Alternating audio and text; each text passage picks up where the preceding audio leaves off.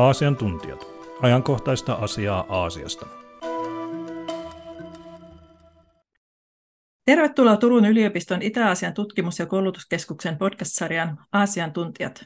Tämä lyhyt neljän episodin podcast-sarja on pohjautunut keväällä julkaistuun Kiinan poliittinen järjestelmä kirjaan, ja tarkoituksena oli, että tässä viimeisessä jaksossa kirjan kaikki kolme kirjoittajaa vastaavat kuuntelijoiden lähettämiin kysymyksiin ja että keskustelisimme Kiinan ulkopolitiikasta. Emme saaneet kysymyksiä takarajan mennessä, ja Kiinassa viime, viime loppuviikosta alkaneet protestit ovat niin poikkeuksellisia, että päätimme muuttaa aihetta ja keskustella tällä kertaa pelkästään protesteista ja niiden seurauksista. Mukana ovat Kiinan poliittinen järjestelmäkirjan kirjoittajat, kirjoittajat eli Suomen johtavat Kiinan politiikan asiantuntijat. Mikael Matlin, joka on tutkimusprofessorina ulkopoliittisessa instituutissa, professori Lauri, Lauri Paltemaa, Turun yliopiston Itä-Asian tutkimus- ja koulutuskeskuksen johtaja, sekä Juha Vuori, kansainvälisen politiikan professori Tampereen yliopistolta. Olen Outi Luova, Turun yliopiston Itä-Asian tutkimus- ja koulutuskeskuksen Kiinan tutkimuksen yliopiston lehtori. Tämänhetkiset protestit saivat alkunsa, kun Länsi-Kiinassa Uigurien autonomisella alueella Uruntsissa kerrostalossa syttyi tulipalo ja asukkaat eivät päässeet poistumaan asunnoistaan, koska ne olivat lukittu ulkoapäin, jotta karanteeniin asetetun talon asukkaat eivät pääsisi ulos. Sosiaalisessa mediassa jaettiin videoita, joissa asukkaat huusivat, tulkaa avaamaan ovet, pelastakaa meidät. Kymmenen ihmistä kuoli Kiinan tiukan nollakovid-politiikan seurauksena. Tämä oli viimeinen pisara, joka mursi monien kiinalaisten tyytymättömyyden padon. Erityisesti suurkaupungissa asukkaat ovat joutuneet elämään tiukkojen liikkumisrajoitusten kanssa jo kolme vuotta, joutuneet kärsimään ulkoilmaliikkumiskielloista. Ja lopuksi luultavasti juuri ahdistus siitä, että jos omassa talossa puhkeaa tulipalo asuinalueen sulun aikana, pelastautumisen mahdollisuutta ei ole, koska ovat ovat suljettu ulkoapäin. 24. marraskuuta sattuneen palon jälkeen useissa Kiinan kaupungissa puhkesi protesteja. Protestit sinänsä eivät ole mitään poikkeusta Kiinassa, niitä tapahtuu Kiinassa satoja päivittäin. Ja ensimmäinen kysymykseni onkin, miksi tämän, tämän hetken protestit ovat erilaisia aiemmista? Ja jos annetaan puheenvuoro ensin Juha Vuorelle, joka ei ole aiemmin ollut äänessä näissä podcasteissa. Joo, siis tosiaan protesteja Kiinassa tapahtuu yhtenään ja niitä voidaan luokitella eri tavoin. Eli tämä on tämmöinen ikään kuin yksilön protesti, jossa ehkä lähdetään jostain yksittäisen henkilön äm, kokemasta vääryydestä liikkeelle, kollektiivista protestointia, jossa sitten on, on enemmän ihmisiä mukana ja sitten on myös ikään kuin protestiliikkeet. Ja nämä protestit tässä nyt ikään kuin menevät tähän keskimmäiseen kategoriaan, eli kyseessä on kollektiivinen protestointi, mutta ei ainakaan vielä toistaiseksi ole havaittavissa, että tästä olisi muodostumassa protestiliikettä, tai sitä ohjaisi jokin tietty liike, joka olisi käynnistänyt nämä protestit. Se, mikä ehkä tästä tekee nyt poikkeuksellista, on se, että tätä tapahtuu nyt ikään kuin saman teeman ympäriltä useassa paikassa Kiinaa. Ja usein protestien, mikäli ne tapahtuu paikallisella tasolla, niiden annetaan usein tapahtua ja ne kohdistuu ikään kuin paikallisen hallinnon kysymyksiin tai johonkin tällaisiin, mutta mikäli protestiliike tai kollektiivinen protestointi on, on yli niin kuin siirtynyt provinssitason yli, niin silloin siihen usein puututaan, puututaan herkemmin.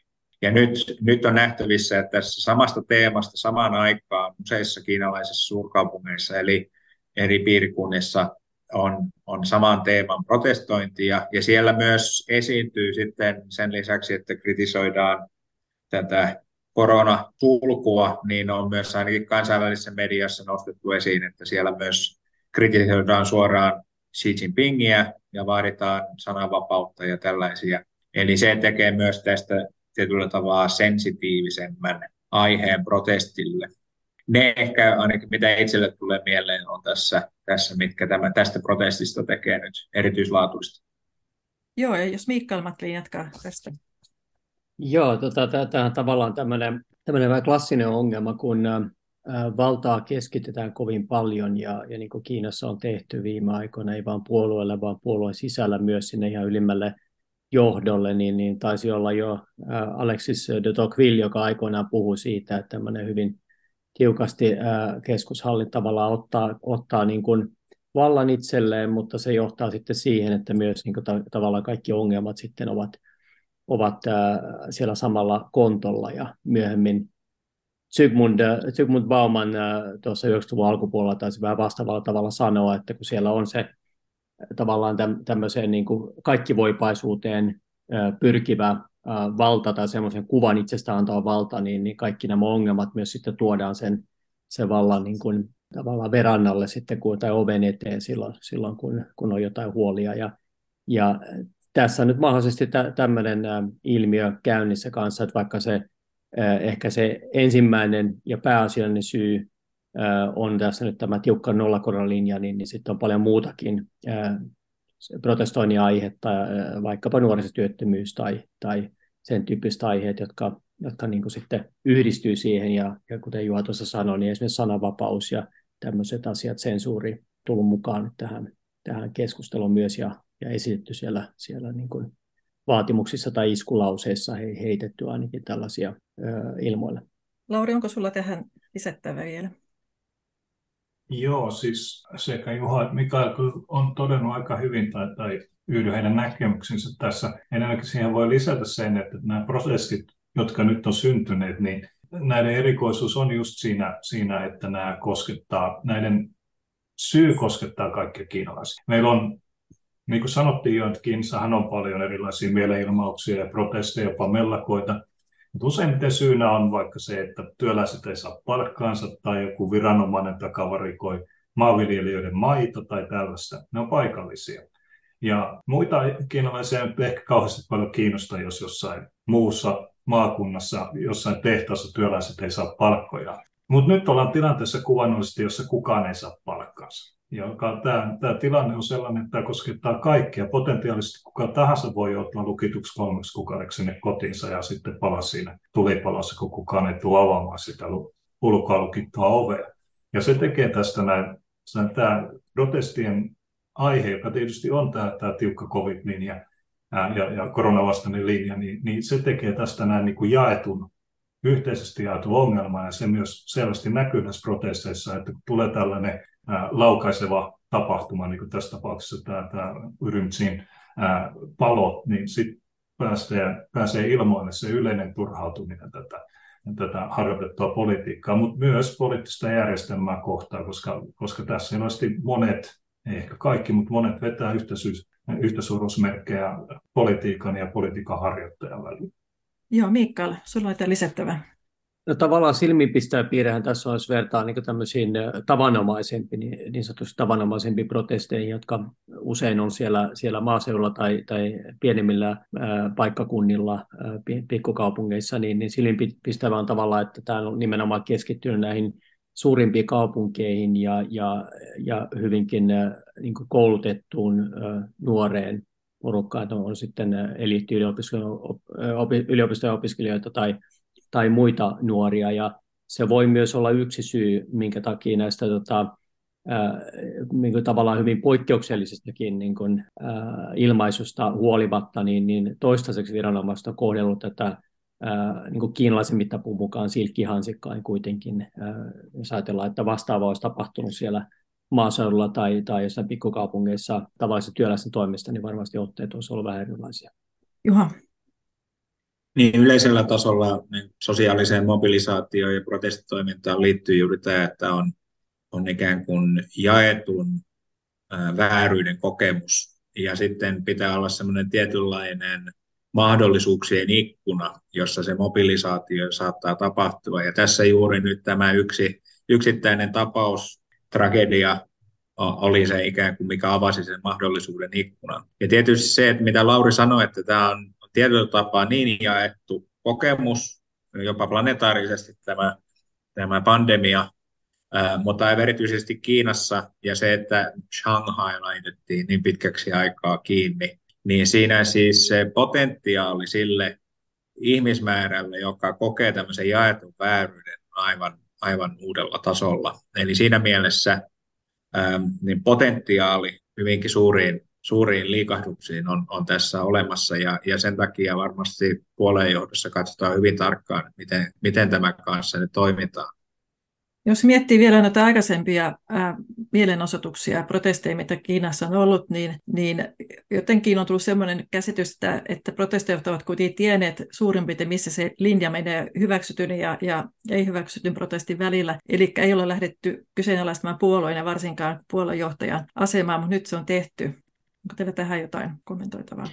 Ja tutkimuksessa on usein käytetty tämmöistä ikään kuin oikeutetun vastarinnan käsitettä, eli usein oli aihe mikä tahansa protestille, niin se halutaan linjata puolueen virallisiin näkemyksiin ja iskulauseisiin ja ikään kuin esitetään, että se protestitoiminta vastaa itse asiassa niitä tavoitteita, mitä puolue ajaa. Ja tämä, tällä tavoin ikään kuin pystytään oikeuttamaan puolueen suuntaan sitä, sitä protestitoimintaa.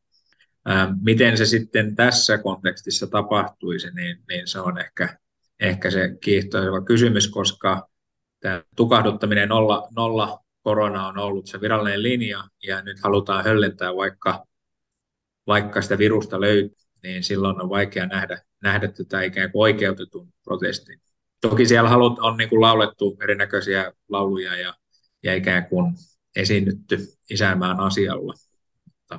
Lauri. Niin, Juha, tietysti oikeasti tämä oikeutettu protestin kuvio on hyvin yleinenkin noissa protestissa ja tuossa tapauksessa, niin sitä on hyvin vaikea nähdä. Mutta yleensä tällaisissa protesteissa niin se protesti suuntautuu sinne paikallistason viranomaisiin eikä sinne keskushallintoon, mikä tässä nimenomaan ollaan jo sanottu, se on tässä poikkeavaa. Mutta tämä paikallistasohan on todella hankalassa tilanteessa tässä näin. Eli tota, hehän saivat tässä näin pari viikkoa sitten nämä uudet 20 ohjetta, ja jos näitä ohjeita lukee, niin näitä on mahdotonta noudattaa, mikä tavallaan aika yleistä kiinalaisessa politiikassa. Täällä on niin kohdat 16 ja 17, jossa, jossa toisaalta paikallistasoa kehotetaan reagoimaan nopeasti kaikkiin näihin koronailmentymiin ja, ja, ja estämään koronan leviäminen paikallisesti. Ja samalla sitten kohta 17 sanoo, että heidän täytyy lopettaa kaikki liialliset ää, koronan vastaiset toimet.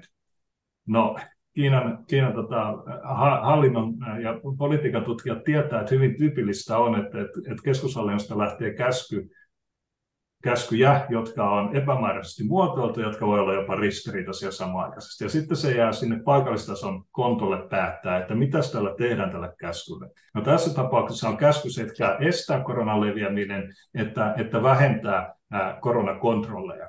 Mutta kumpaa mitataan? Sitä, että ilmeneekö koronaa paikalla vai sitä, että minkälaisia toimenpiteitä siellä tehdään. No tietysti mitataan sitä koronailmentymistä. Eli jos paikallistaso saa tällaisen käskyn, niin se jatkaa tiukalla linjalla, koska siitä se jää kiinni, jos se on liian löysä, mutta se ei jää siitä kiinni, että se on liian tiukka paitsi kun tulee tällaisia protesteja. Ja nämä protestit onkin sitten huonompi juttu, koska, koska tällä hetkellä Kiinan paikallistason viranomaisia, niin siellä on kaksi kriteeriä, jotka on yli kaiken. Koronan pitäminen kurissa ja, ja paikallinen vakaus, eli ei protesteja. Ja siellä on todella hankala tilanne nyt sitten päättää, että kumpaa lähdetään tekemään, koska, koska suo siellä vetellä täällä. Ja, ja tavallisesti kuitenkin niin on, on kuitenkin pystytty, nämä protestajat on todellakin pystynyt osoittamaan sen protestinsa se paikallistasoa vastaan, vastaan. Ja tässä tapauksessa niin se, että sinne, se osoittaa tätä myös sinne, sinne keskushallintoa kohtaan, niin, niin se tietysti luo tähän näin sellaisen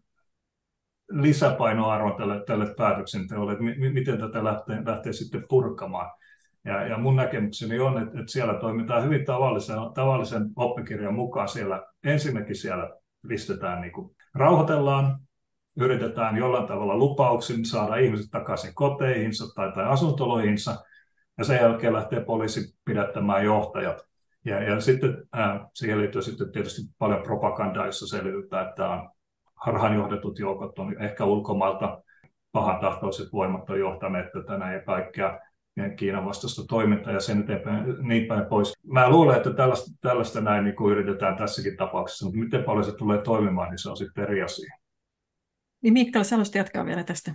Joo, siis kiinnostava kysymys on tavallaan myös se, että, että missä määrin tämä tämä pieni niin kuin höllennys, vaikka se oli ehkä marginaalinen nämä 20 toimenpidettä, niin, niin, niin missä määrin nämä niin kuin aukasi semmoisen mahdollisuuden, että alettiin niin kuin kyseenalaistaa tätä tiukkaa koronalinjaa. Että, että tässä ajattelen tämmöistä analogiaa, mikä nyt liittyy myös, myös näihin, niin kuin jat, siihen, mitä tapahtunut tässä jatkossa. Eli, eli kun, kun siellä on esiintynyt tällaisia vaatimuksia, jotka menee tosiaan suoraan sinne kohti sitä niin kuin puoluetta ja, ja ylintä johtoa, niin ollaan aika vaarallisilla vesillä ja, ja, ja ennen kaikkea just tämän niin kuin, tukahduttamisen kanssa. Että nämä nyt on toistaiseksi ollut vielä, vaikka, vaikka on siis maantieteellisesti nähty niin kuin hyvin, hyvinkin eri puolilla Kiinaa nyt tätä pientä liikehdintää, mutta kuitenkin, kun puhutaan Kiinan mittakaavasta, niin, niin aika, aika niin kuin pieniä vielä paikallisesti, ehkä muutama kymmenen, muutama sata, korkeintaan joku tuhat ihmistä, eli ei vielä massiivisia. Mutta nämä päivät tästä eteenpäin niin on aika, aika kriittisiä, eli Eli me tiedetään jo aikaisemmista tai muista yhteiskunnista ja myös Kiinan omasta historiasta, että, että silloin kun tämän, tämän tyyppinen ää, niin kuin valta alkaa niin kuin epäröidä sitä väkivallan käyttöä ää, laajojen protestien tukahduttamisessa, niin, niin tämä usein on ollut keskeinen tekijä, joka sitten saa aikaan laajempaa liikehdintää.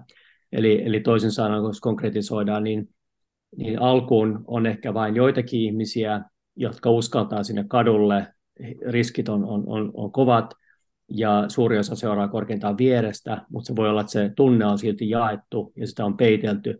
Mutta mut siinä vaiheessa tavallaan, kun tavalliset ihmiset huomaa, että mitään pahempaa ei tapahdukaan, vaikka menisi mukaan osoittamaan mieltä, niin, niin tämä usein on sellainen, joka, joka sitten rohkaisee muita pikkuhiljaa liittymään mukaan näihin protesteihin. Ja, ja, ja tämän järjestelmän tavallaan säilymisen kannalta tämä on tietysti aika vaarallista, koska siinä, siinä helposti käy niin, että siellä tulee, tulee paljonkin sitten porukkaa sinne protestoivien puolelle.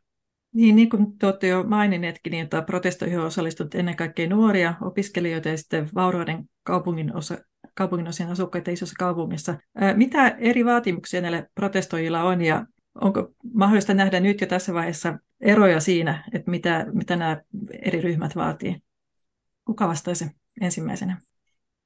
No se, se on ollut vähän niin kuin hajanaista nähdäkseni, että äh, aika monta tämmöistä eri klippiä nähnyt ja, ja eri paikoissa puhutaan vähän eri asioista, että mitään tämmöistä ihan niin kuin yhteneväistä vaatimuksista ei ole. Että kaikissa ehkä tämä, tämä koronalinja, nollakoronalinja on, on kuitenkin jollain tavalla siellä taustalla mukana, mutta sitten joillakin se yhdistyy sitten yhteen suuntaan tiettyihin vaatimuksiin tai, tai, tai ainakin tämmöisiin iskulauseisiin ja toisilla sitten toisiin. Että, että jos ei siellä ole mitään tämmöistä niin kuin tavallaan organisoitunutta porukkaa tai, tai johtoa varsinaisesti liikkeellä, niin se varmaan paikallistasolla sitten ilmentyy tai ilmeneekin eri, eri tavoin. Aivan.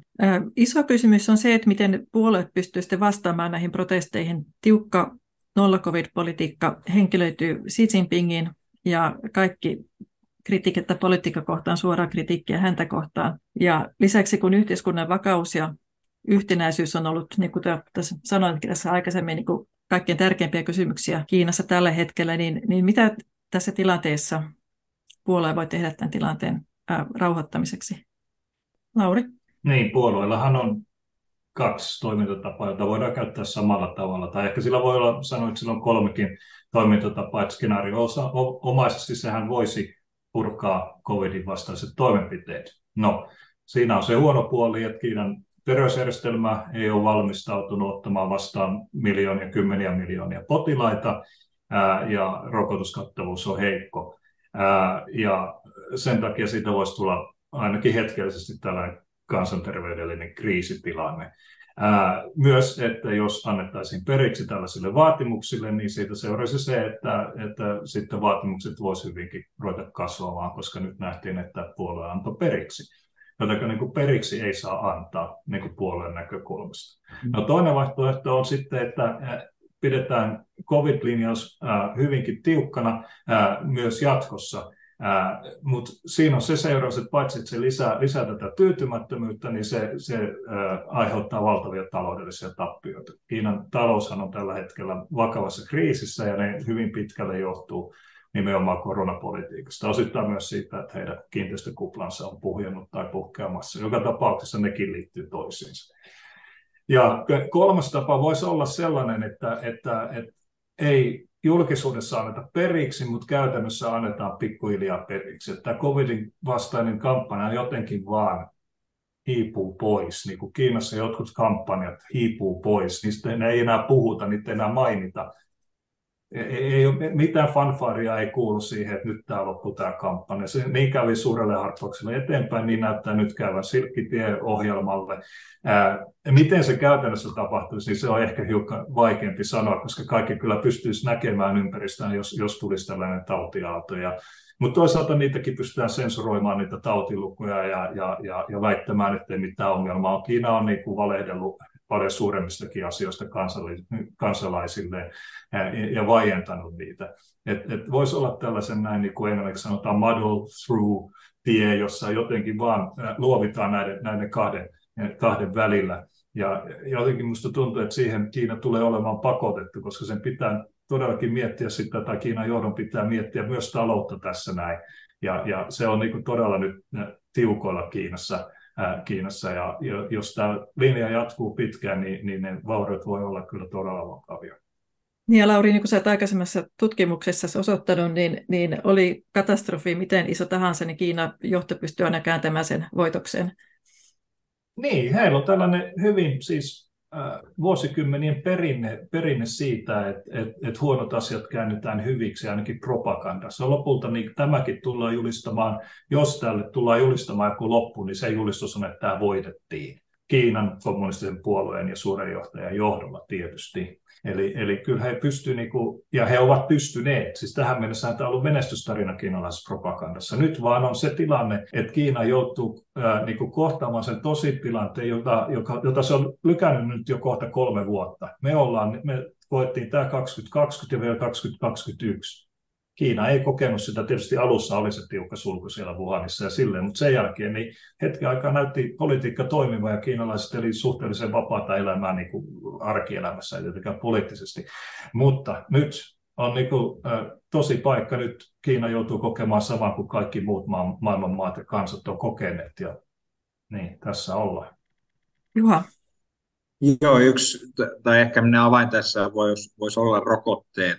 Eli taisin jostain olin näkevinäni, että nyt ulkomaan kansalaisille sallitaan yhdysvaltalaiset rokotteet, niin se, että avattaisiin tämä mahdollisuus myös kansalaisille ja, ja saataisiin rokotekattavuutta, niin se voisi olla yksi avain siihen ja sitten todetaan, että nyt tämä on myös Kiinassa endemisessä vaiheessa ja sillä sipuli. Ähm, mutta aivan kovin nopeasti näiden protestien jälkeen tätä ei tosiaan todennäköisesti tapahdu, koska silloin se näyttäisi siltä, että ikään kuin johto on, on nyt niin kuin taipunut tähän painostukseen.